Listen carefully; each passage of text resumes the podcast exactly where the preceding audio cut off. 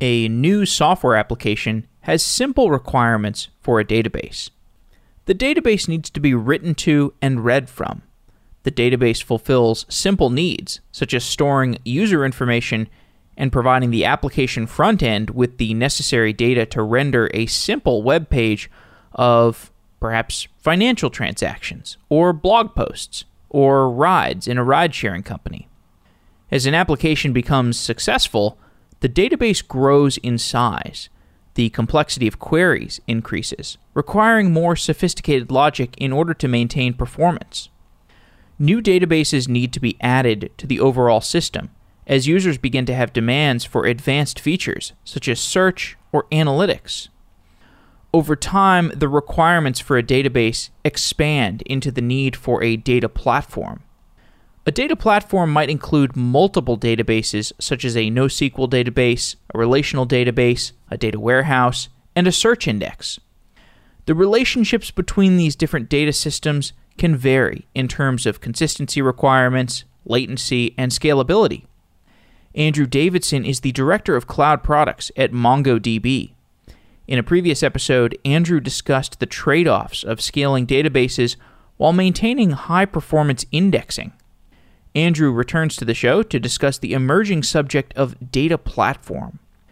As a growing number of companies have data requirements beyond that of a simple transactional database, Andrew's work has increasingly involved figuring out the best ways for developers to adapt these transactional systems to providing a wider set of functionality, such as search and analytics. Full disclosure MongoDB, where Andrew works, is a sponsor of Software Engineering Daily.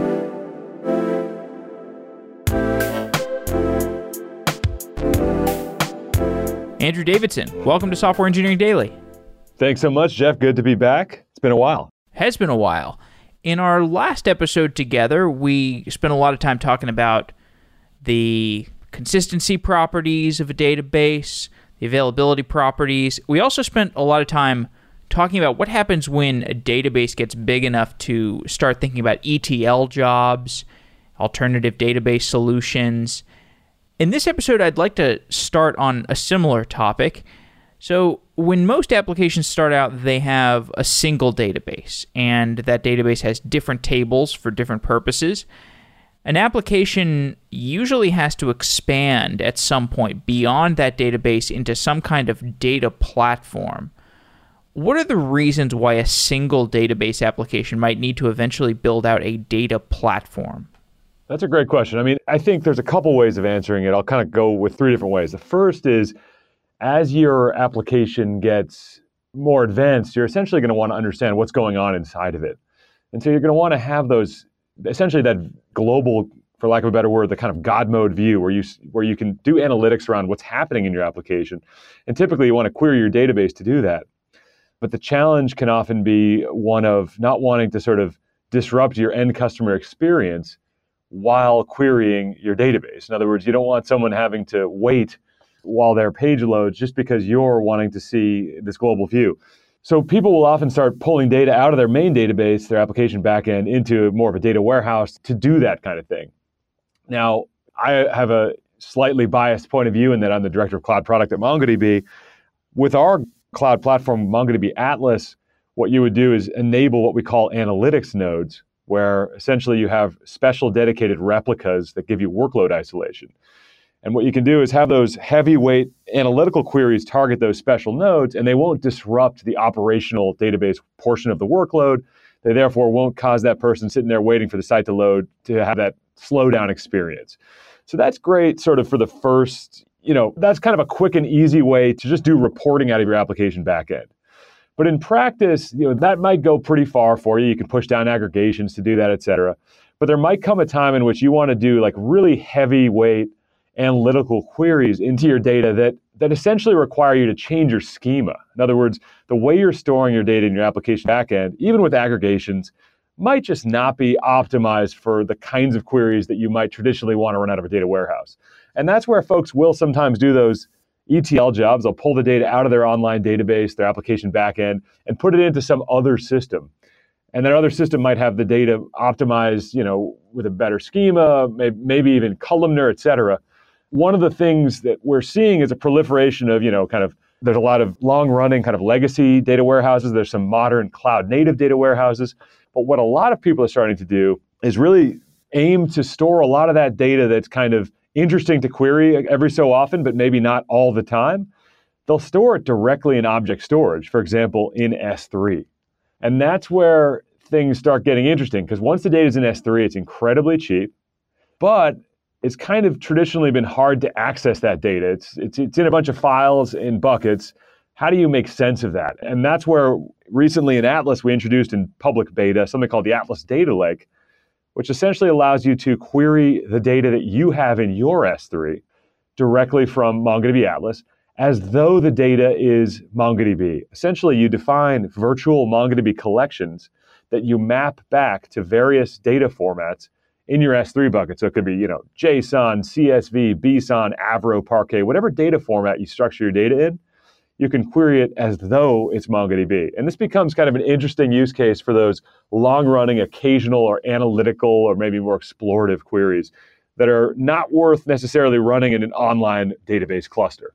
When you say that data in S3 is hard to access, are you talking about the format makes it hard to access and the fact that it's in a remote location or it's in it's a separate cloud provider basically or not necessarily separate cloud provider but it's in a separate you know system. It's in s3 and you know they're operating in mongo in some place and maybe they're doing an occasional export of a file to you know like some kind of file that aggregates everything in the database so are you, are you saying it's the file format or is it the latency? Or is latency not typically a problem with these kinds of reporting jobs that we're talking about? It's a great question. You know, on the one hand, with these kinds of reporting jobs, latency probably isn't the concern. But that doesn't mean latency doesn't matter because, you know, even when you're just trying to make sense of what data you've got and kind of exploring and running those initial queries, you know, latency is always important, even just for the developer who's writing those queries. But I guess what I meant by the challenge to access is you know, S3, for lack of a better term, is kind of like, you know, quote unquote dumb storage, right? It's it's just a place where you can store a bunch of files. You know, traditionally folks would use it more for binary storage, like images, movies, et cetera. And increasingly, we've seen this proliferation of folks storing lots and lots of text data in there. We've kind of seen folks use S3 for what they might have done, you know, with HDFS on-prem increasingly. And so all of a sudden, there's this emergence of the data lake with lots and lots of rich text data in S3. But then the challenge becomes how do you create kind of the compute tier that can go and divide and conquer on performing queries into that data? And there's various solutions out there, but basically they all have their drawbacks, et cetera. And until the Atlas Data Lake was launched, there was no solution for doing that that felt fluent to a MongoDB developer. And of course, the MongoDB developer, what they love about MongoDB is that the whole language, the MongoDB query language, is one that's kind of native to the object structure that developers live and breathe, the kind of JSON data model. So bringing that query language that's native to that rich structured JSON data model, where you can query, you know, very easily into subdocuments, arrays, you can do aggregations on it. Bringing that to this context in S3 kind of unlocks this ability to do fluent querying on data that otherwise was a little bit dark from the perspective of the developer, if that makes sense. So, as we're talking about this reporting, which maybe we're doing it in S3, maybe we're just doing it in, in a Mongo database that's a read only replica.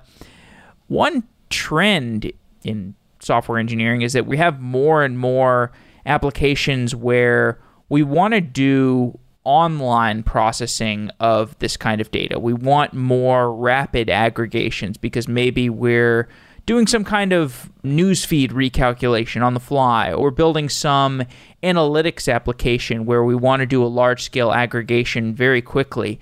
And so many times these data platforms are becoming more and more online based systems where you, you want a, a data warehousing kind of system that is almost at the application tier are you seeing that as a trend among people who get to a certain point with their main Mongo instance that they maybe have been writing things that they also need for analytics workloads and they start to say okay maybe I need a like some kind of multi-model thing or some kind of in-memory system how have you seen the growth of those online large data processing systems Absolutely. I mean great question. You know, I think everyone is increasingly wanting to perform aggregations that are relevant to their end customers, for example, or, or to provide like global views that are customer facing and that therefore online real time.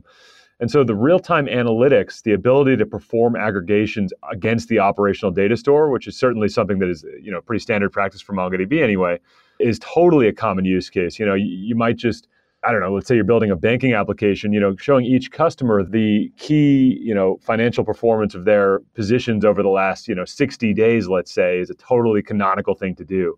I think what happens in practice is you kind of show the operational view into stuff that's more recent typically. And then there's some point at which you kind of no longer feel it makes sense to report. It's sort of no longer relevant. It's been it's long enough in the past. And it's really that older, colder data that probably moves into some more offline mode like an S3. But for the, the recent stuff, absolutely. In fact, native to the MongoDB Atlas platform, we have something called MongoDB Charts, which basically lets you build those beautiful business intelligence dashboards and charts that kind of are native to MongoDB data model. In other words, rather than forcing yourself to kind of compress these rich structured document schema down into a bunch of tables to build charts on it, MongoDB charts kind of has the awareness built in to do the unwinding of arrays and all the kind of richness of the MongoDB aggregation language just built in. And the really exciting thing about charts that, that just came out is that you can now embed charts in your end client experiences. So you can put a MongoDB chart in your application. You can, of course, have that chart be scoped to the appropriate end client's access. So, you know, you can have each customer see a chart from real-time MongoDB data that's easy to embed, you know, looks really good, but it's going to only show the data associated with that user so that, you know, the privacy is preserved. So these are the kinds of things that absolutely are kind of up the alley of what you were saying.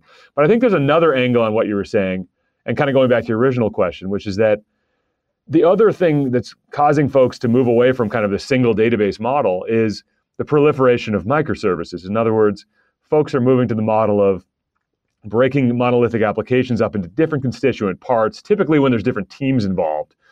And that model usually is a best practice, is a model where you want to have a different database, a different backend per microservice, and have that service kind of own the data layer and provide access via APIs to the other services. And so as folks do more and more complex things involving these different services, there just becomes a proliferation of different, you know, schemas, different databases essentially around all to power an end customer experience. So I, I wanted to start with this discussion of data platform because you're working on a lot of different things that fit into the scope of the database platform, the, the managed database system. And, you know, dealing with these high volumes of data kind of use cases is one area, but there's also search applications. So another large data related search application is, is search. So if I'm building search on top of a database, I want to have applications, you know, search applications that my users can search. That's a totally different query pattern than typical transactional workloads. What do you need to build on top of a Mongo database to have a robust search system? Yeah, it's a great question. You know, basically, the really advanced search applications that are out there, you know, the way they work is they've got these really complex indexes that enable the ability to provide those incredible results that, you know, that fix the typos for you, that that are language aware, that, you know, are intelligent about word order or word order, you know, missing certain terms, et cetera. That ability to do kind of true fuzzy search that we're all used to because we all sit in front of Google so much every day applications increasingly have to deliver that value. It's kind of like, in many ways, the front door into an application is often search. And it's traditionally been very difficult to deliver search into a database natively because those indexes necessary to deliver that capability are so intense. Essentially, there's so much data that needs to be stored in such a unique structure that you would not want that structure to be on the critical write path from a consistency perspective of your database. And that's why the you know, consistency oriented databases like MongoDB have traditionally not had the search kind of indexes built in because MongoDB kind of wouldn't want to pay that write penalty effectively to maintain these very heavyweight indexes. And that's where there was this proliferation of an open source solution called Lucene, where everyone started building great search applications on top of Lucene, solutions like Solr and Elasticsearch, that basically enabled you to move your data out of your database, whether it was MongoDB or you know Oracle or something else, into this Lucene-backed system and build these essentially eventually consistent indexes that could be queried. But the problem for the developer became one, you had to do a bunch of ETL from your database over to your search engine, and two, you know, at query time, you have to essentially manage from a client perspective access to two different systems. So we figured, you know, why don't we figure out how to kind of deliver for MongoDB users in MongoDB Atlas a Lucene based experience that's just native to Atlas and that gives MongoDB developers an experience that basically means they don't have to leave the MongoDB query language.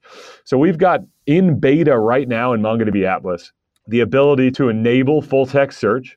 You can do it at the essentially at the namespace or collection level in MongoDB. And when you do that, essentially adjacent to your MongoDB, you know, database, you're going to have on the back end a Lucene index that gets created that sits right there next to the MongoDB process on the back end of the Atlas cluster. And now within the MongoDB aggregation framework language, you can actually reach out to that search engine right there. It's eventually consistent, but it's really useful for when you want to deliver those queries that frankly were just very difficult to express previously in MongoDB. And it's all going to be right built in, so there's no ETL any longer. It's just fully automated, and it's with the same query syntax. So yeah, I mean, that's why we've done it. I think increasingly you can't build an app that doesn't have search, and and we heard that from so many of our customers that that's why we built this. The last conversation we had, there was a lot of discussion around indexing, and there's this trade-off we explored between the indexing process and having a consistent index because every time you have a new entry that's added to your database, if you want to have that new database entry be indexed, you know, the more indexes you have, the more updates to those indexes you need to make when adding an entry. You know, depending on how consistent those indexes are going to be you mentioned that the Lucene index is, is eventually consistent. What kind of frequency of updates to the search index is there, and what does that update process look like? Yeah, I mean, basically, the Lucene index can take advantage of our built in capability that anyone can leverage, by the way, in MongoDB, which is change streams. You know, you can follow changes inside of a MongoDB cluster using our capability called change streams. In fact, we have a capability in Atlas called triggers, which essentially are serverless functions that you can power based on those change streams. Maybe you want to push data to another service, et cetera. But inside of Atlas, we can use these change streams to have that Lucene index be maintained very easily over time. But it, you know, there is sort of an initial build phase that needs to happen before that. That can the kind of ongoing maintenance can happen. But what it means is effectively the, the index could fall behind in a sense for a, a very write intensive workload or very write intensive period of time. And that means that, you know, when you use a search engine like this, you have to be kind of okay with a model where you might have the search engine route you to a result that might be slightly older now. Now, we're, so we're still in beta on this functionality. We'd love anyone listening. We'd love your feedback. We'd love to get you involved. You know, you can find the, the search right there in, in MongoDB Atlas today. We're still in beta on the syntax and kind of how customers are going to fully engage with this inside the aggregation pipeline. And we'd love to hear from you kind of really all the different ways you'd want to use this and, and all the scenarios that you'd like uh, fully expressible in that syntax. To talk more about the process of building a managed database platform, I'd like to get your experience from the two years that you've spent, well, almost two years on this project, what's been the hardest part of building Atlas so far? That's a great question. We're actually, MongoDB Atlas was launched in, I believe, basically over three years ago now, the June of more than three years ago. So, Oh, so you've been working on it for three yeah, years? Yeah, we've been out there for a while now, which is great because we're finally at that point where, you know, this MongoDB Atlas is, you know, experiencing this incredible growth at every every kind of customer, every, you know, from the solo developer building that next startup to the the big enterprise, you know, financial services and government type customers. And it's great to have that full range and to sort of see the full spectrum of requirements across all of those very different types of customers. You know, we, everything we do is kind of based on what we're hearing from our customers, but we always try and find that balance, you know, between it's like I always literally imagine the solo developer trying to build that next great thing We need to be delighting them as much as we're delighting the developer inside of that bank. And we can't over optimize for either one. Eh, we just need to find the stuff that works for both of them.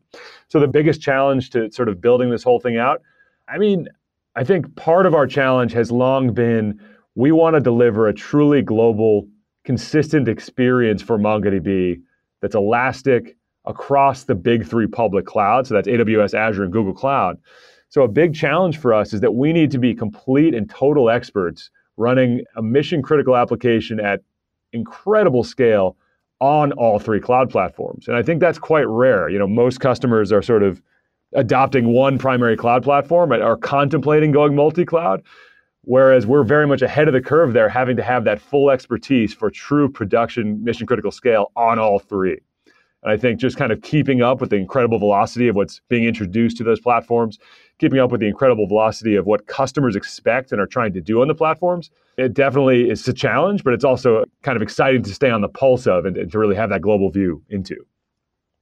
You are the director of cloud products. Correct. Do you feel like it's mostly a management role? Is it like a software architecture role? What What are you doing day to day?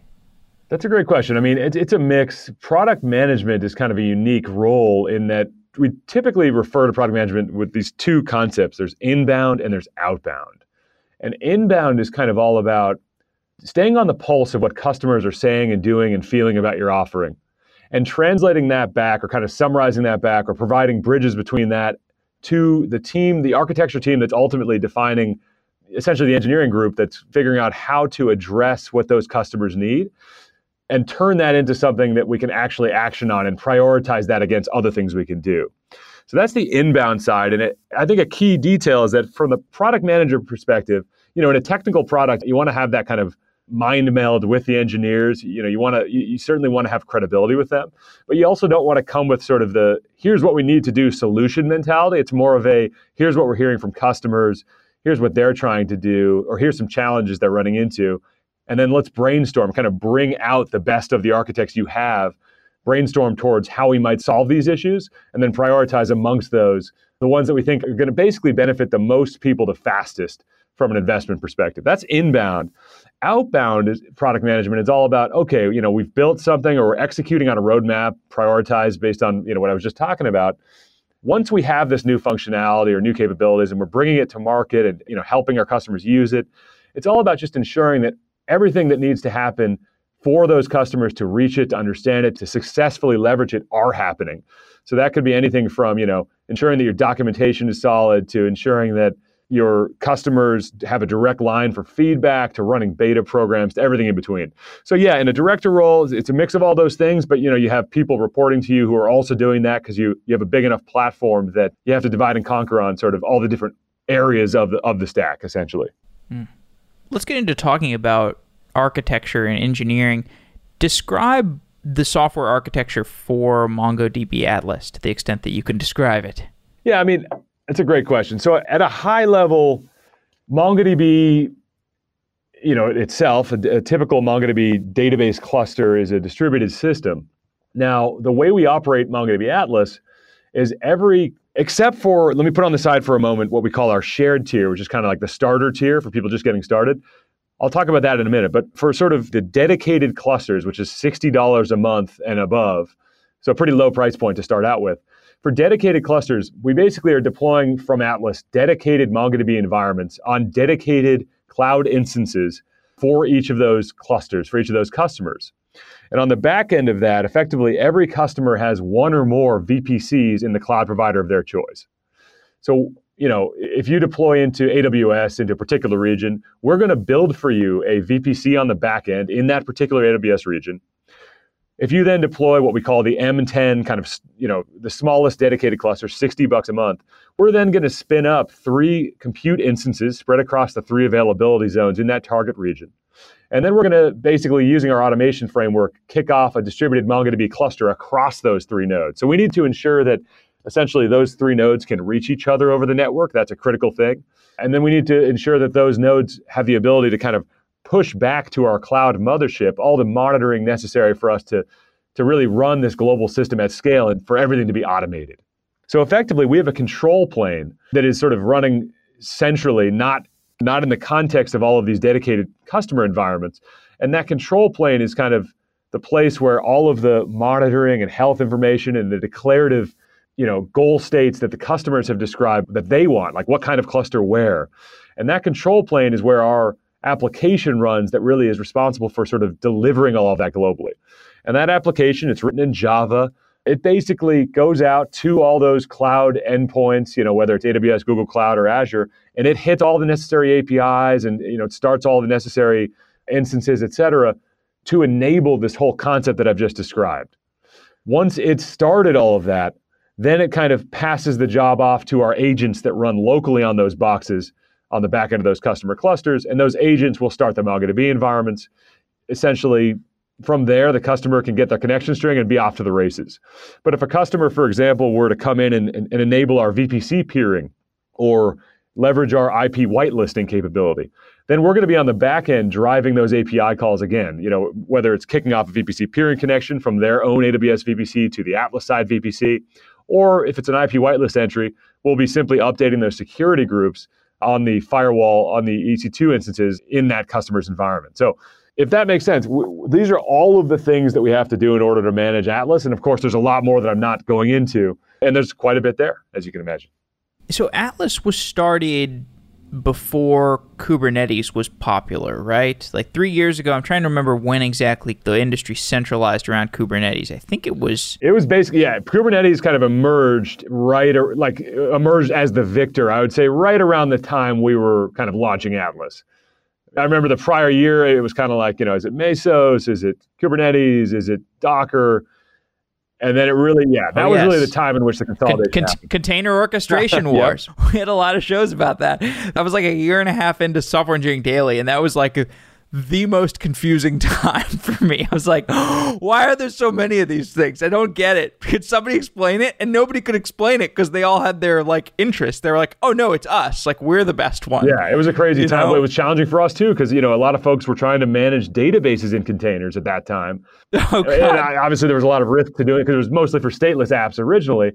But once we saw the kind of Kubernetes really kind of emerge as the standard, yeah, that kind of made it clearer for everyone. So what, what, was the original architecture when you were when you were in the midst of this stuff? Like, did you choose Mesos? Were you on Mesos, or did you did you even use a container orchestrator? Yeah. So no, we for Atlas we didn't go down the container path just because for stateful applications like databases, it wasn't it, there just wasn't a oh, need of to. Of course, frankly. of course. Okay. You know, because we're going with ultimately dedicated cloud instances backing our dedicated customer environments. We just didn't need that that kind of thing as much. Yeah. Now that's not to, now we have interestingly enough make MongoDB something that you can run with a Kubernetes operator using our ops manager. But that's really, in my view, more for like on-prem workloads. If you've got that private cloud on-prem and you're not able to leverage Atlas in the public cloud, you can now run MongoDB in Kubernetes. So we totally built that out.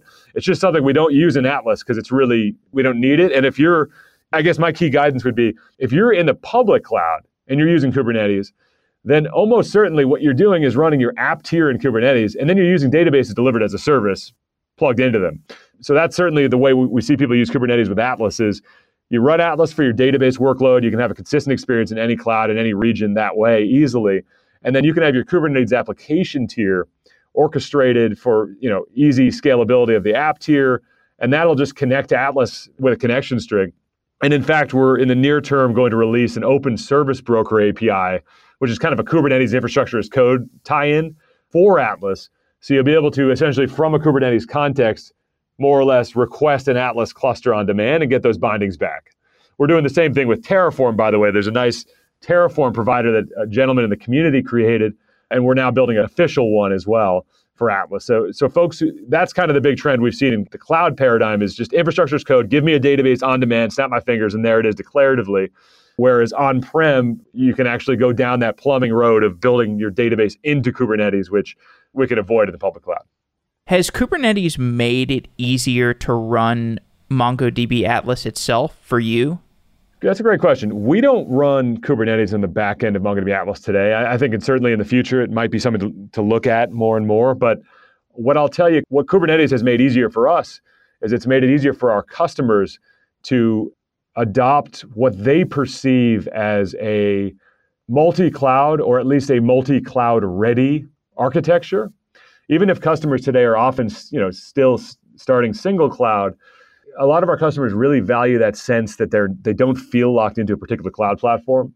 And by adopting Kubernetes at the app tier, there's these great synergies with Atlas at the data tier, where both make it really easy to have a consistent experience if you wanted to eventually move between cloud platforms. And even if you don't actually do the move, just kind of having the sense that you can, having that posture in terms of your relationship with your cloud platforms is something that a lot of our customers really value. So it's been really interesting to see kind of Google, you know, make Kubernetes happen. And it's been really interesting to see this incredible growth of the Google Cloud platform. And we see a lot of customers really on all three cloud platforms now going all in on Kubernetes for their app and then just connecting to it from Atlas. So that's been a great accelerator for us. Let's come back to that discussion of different cloud providers.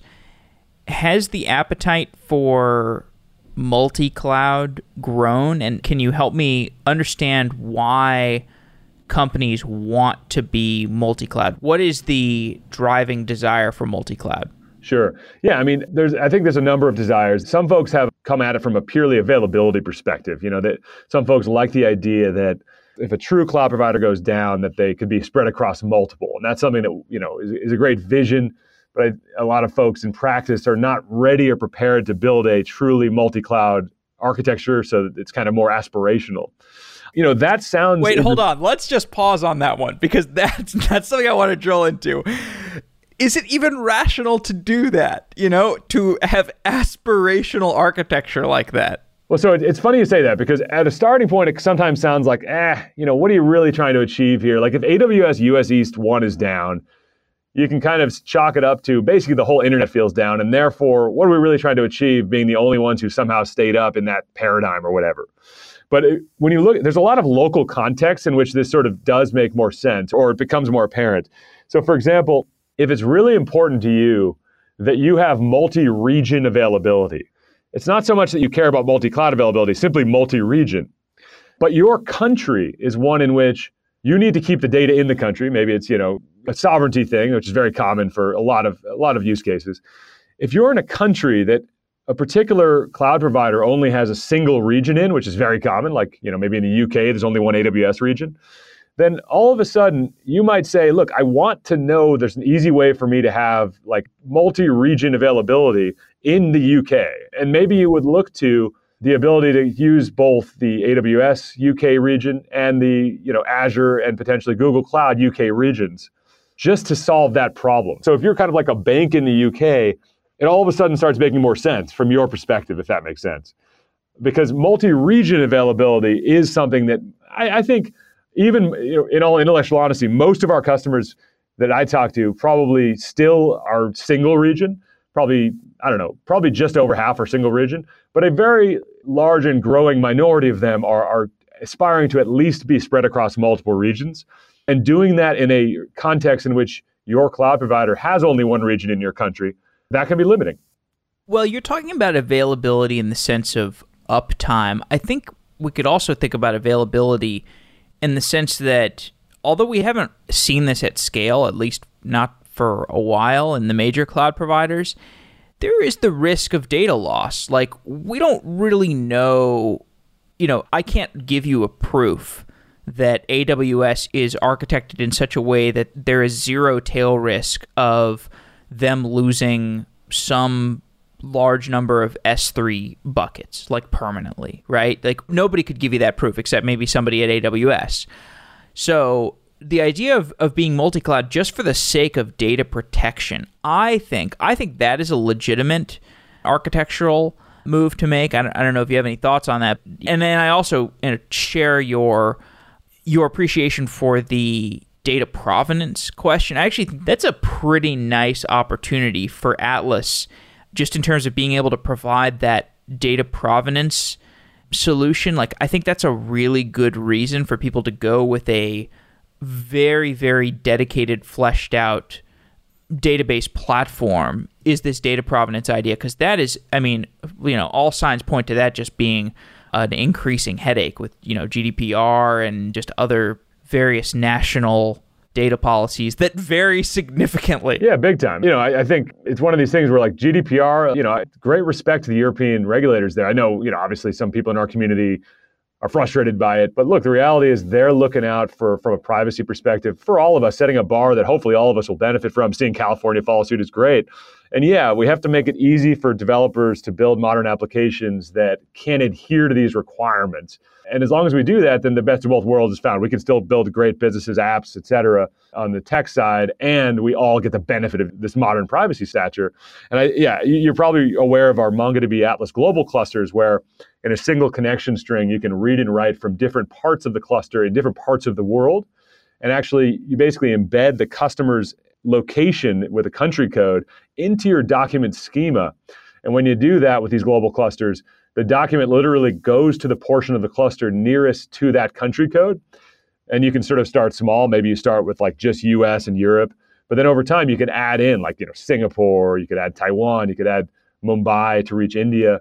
And all of a sudden, you, you know, as long as the cloud provider has a region there, you can reach and keep data in one contiguous cluster that can do global aggregations, all with the people's data staying near them. But of course, data localities is only part of the equation. I think another key part of this privacy first approach is thinking about how we store our data, changing literally changing what it is that we feel comfortable just writing into a database. Even with all the great security that we have built into Atlas, you know, the whole idea of Atlas is to democratize it for app devs so they can move fast and always have that baseline of encryption at rest, TLS encryption over the wire, authentication, firewall. All those things are just always on in Atlas. And that's great, but there's so much more that can be done. As developers, the responsibility is on your shoulders to, you know, even if the data tier is pretty secure, you know, your your app has to also be secure. So one thing that we just launched in our 4.2 release is essentially field level client side encryption where you can encrypt certain fields in your documents in your schema and they'll be encrypted through your AWS KMS before the document actually goes to Atlas. Now, when this happens, you give up some of the query ability. You can't do range queries on those encrypted fields any longer. You can do point queries on them, however. But the advantage is you're now offloading to your KMS the encryption management that's happening in your application. And you can you can do all kinds of advanced stuff with this. You could, you know, potentially drop keys associated with particular users, which gives you kind of an easier story to erasure, et cetera. And also you basically are, are you're ensuring that the confidentiality is preserved, frankly, specifically to your application so that basically anyone at a lower level of the stack, including MongoDB, MongoDB Atlas, simply can't decrypt that data that you've put in. So this this makes sense for kind of the highest data classification level, the stuff that ma- needs to maintain the, the highest levels of privacy and confidentiality. And then of course, for other kinds of data, you know, you can use other capabilities in Atlas, like the bring your own key for encryption key management, or just rely on our built-in encryption at the storage tier which is fine for many use cases as well. That example of the data locality, I was just, as you were talking about that, I was thinking about that would be a hard system to test.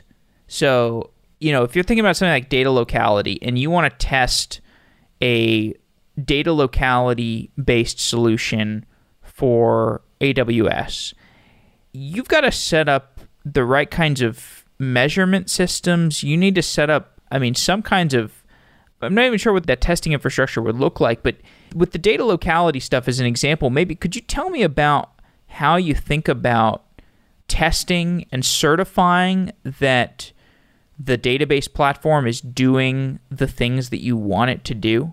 Yeah, I think that makes sense. So I'll tell you how the backend of MongoDB Atlas global clusters work. They leverage a capability in MongoDB sharding called zoned sharding.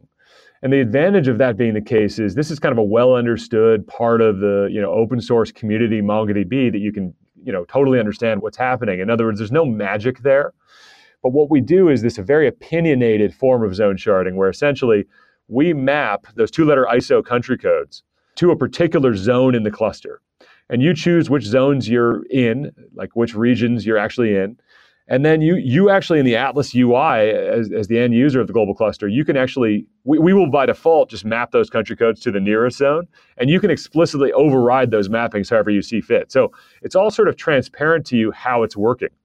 And then from there, you know, MongoDB sharding handles eh, kind of ensuring that that data is stored in the right zone within the cluster. Now, using this in practice for it to really be sensible and to really deliver a, an end customer experience that gives them those sort of CDN style regional latencies for operational data, for that to be possible with MongoDB Atlas, you, you know, there's a lot you need to do above Atlas, above the global cluster. You need to have a global load balancer. You need to have a global application tier. Otherwise, it's sort of a bit of a moot point.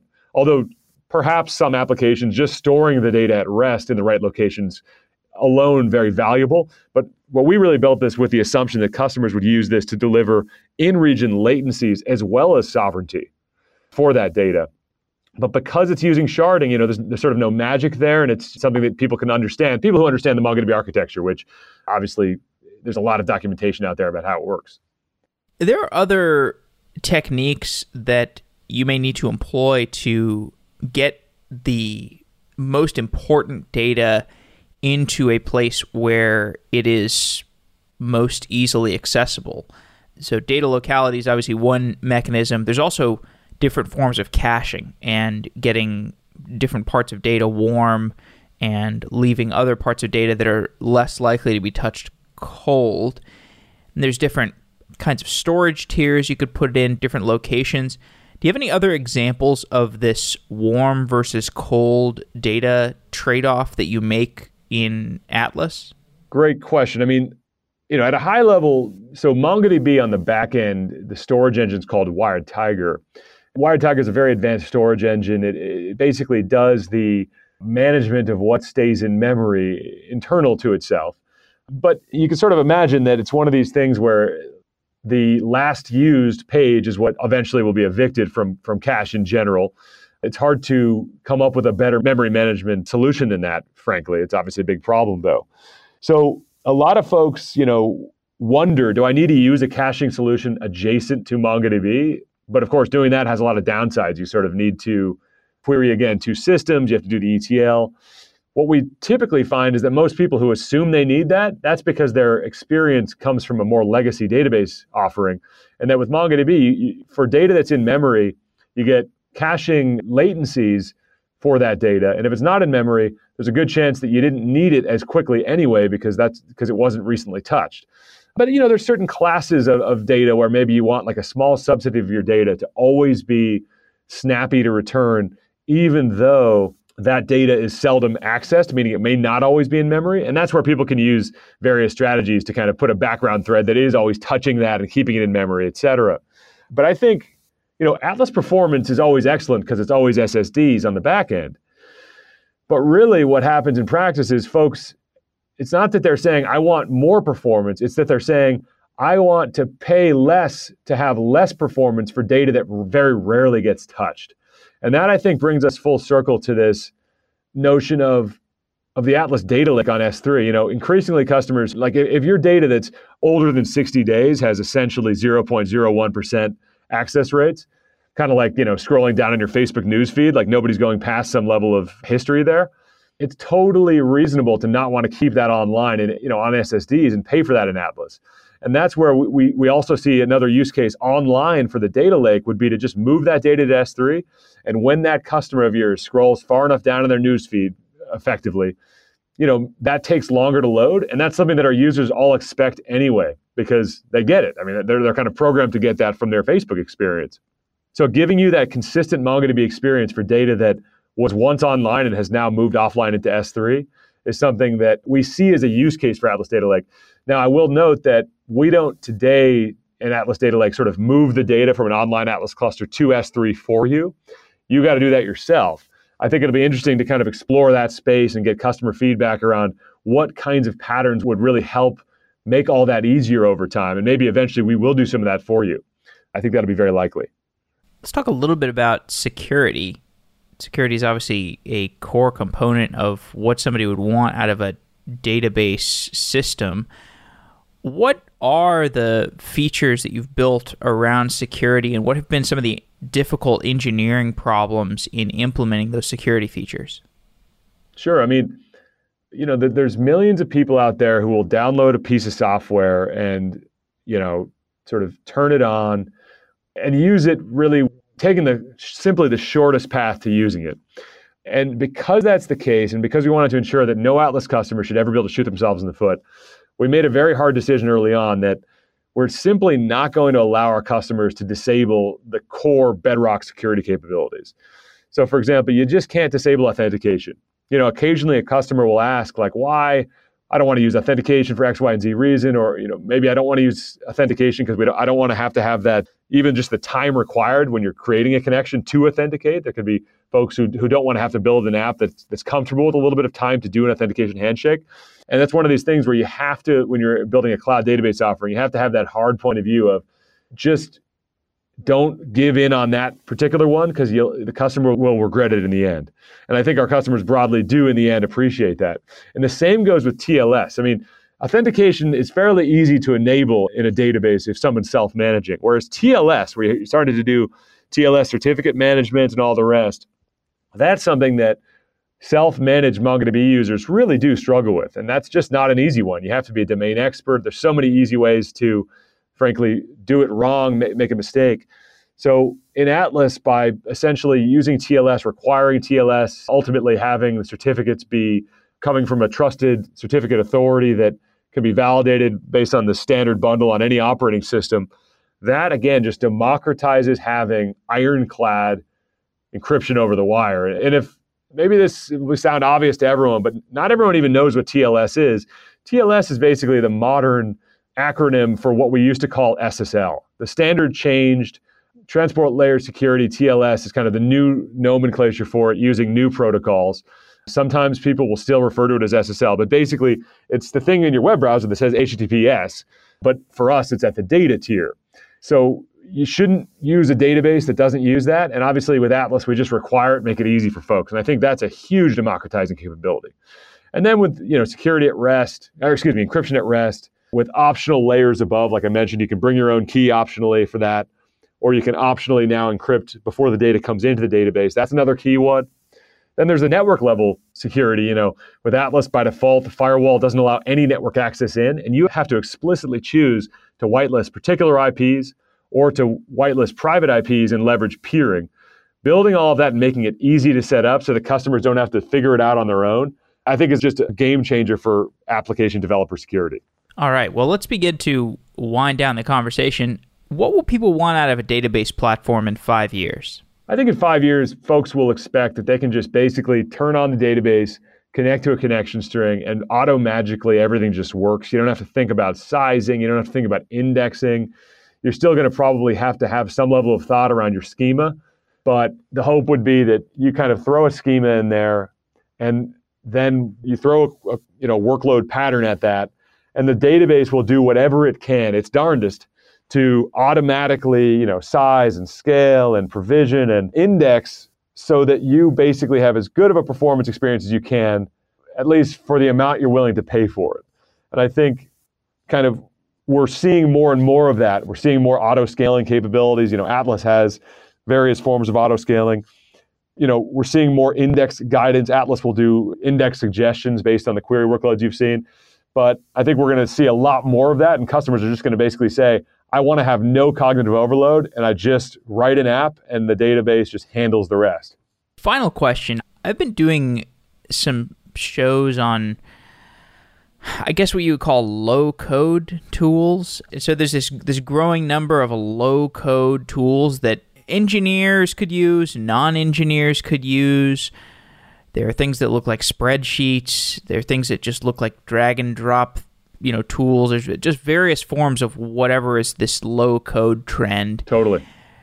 And there's also obviously a growing number of apis that do complex things. You've got the twilios and the stripes and the all the other things in the api economy. Are we going towards a place where your back end is entirely just a little bit system that interfaces with apis and low code tools and maybe have a few like functions as a service, but are we seeing the disappearance of back end software? I think that's an interesting question. I think we are seeing more software, more data, more customers expecting digital experiences than ever before. And as a result, all of this is growing super fast. And so we've like everything is growing. Even backend software is growing while we're introducing growing low code front end experiences. So I think this is a new space because basically the expectation is that people who are not software developers should be able to build business processes more so all the time. So that's what low code is all about in my view.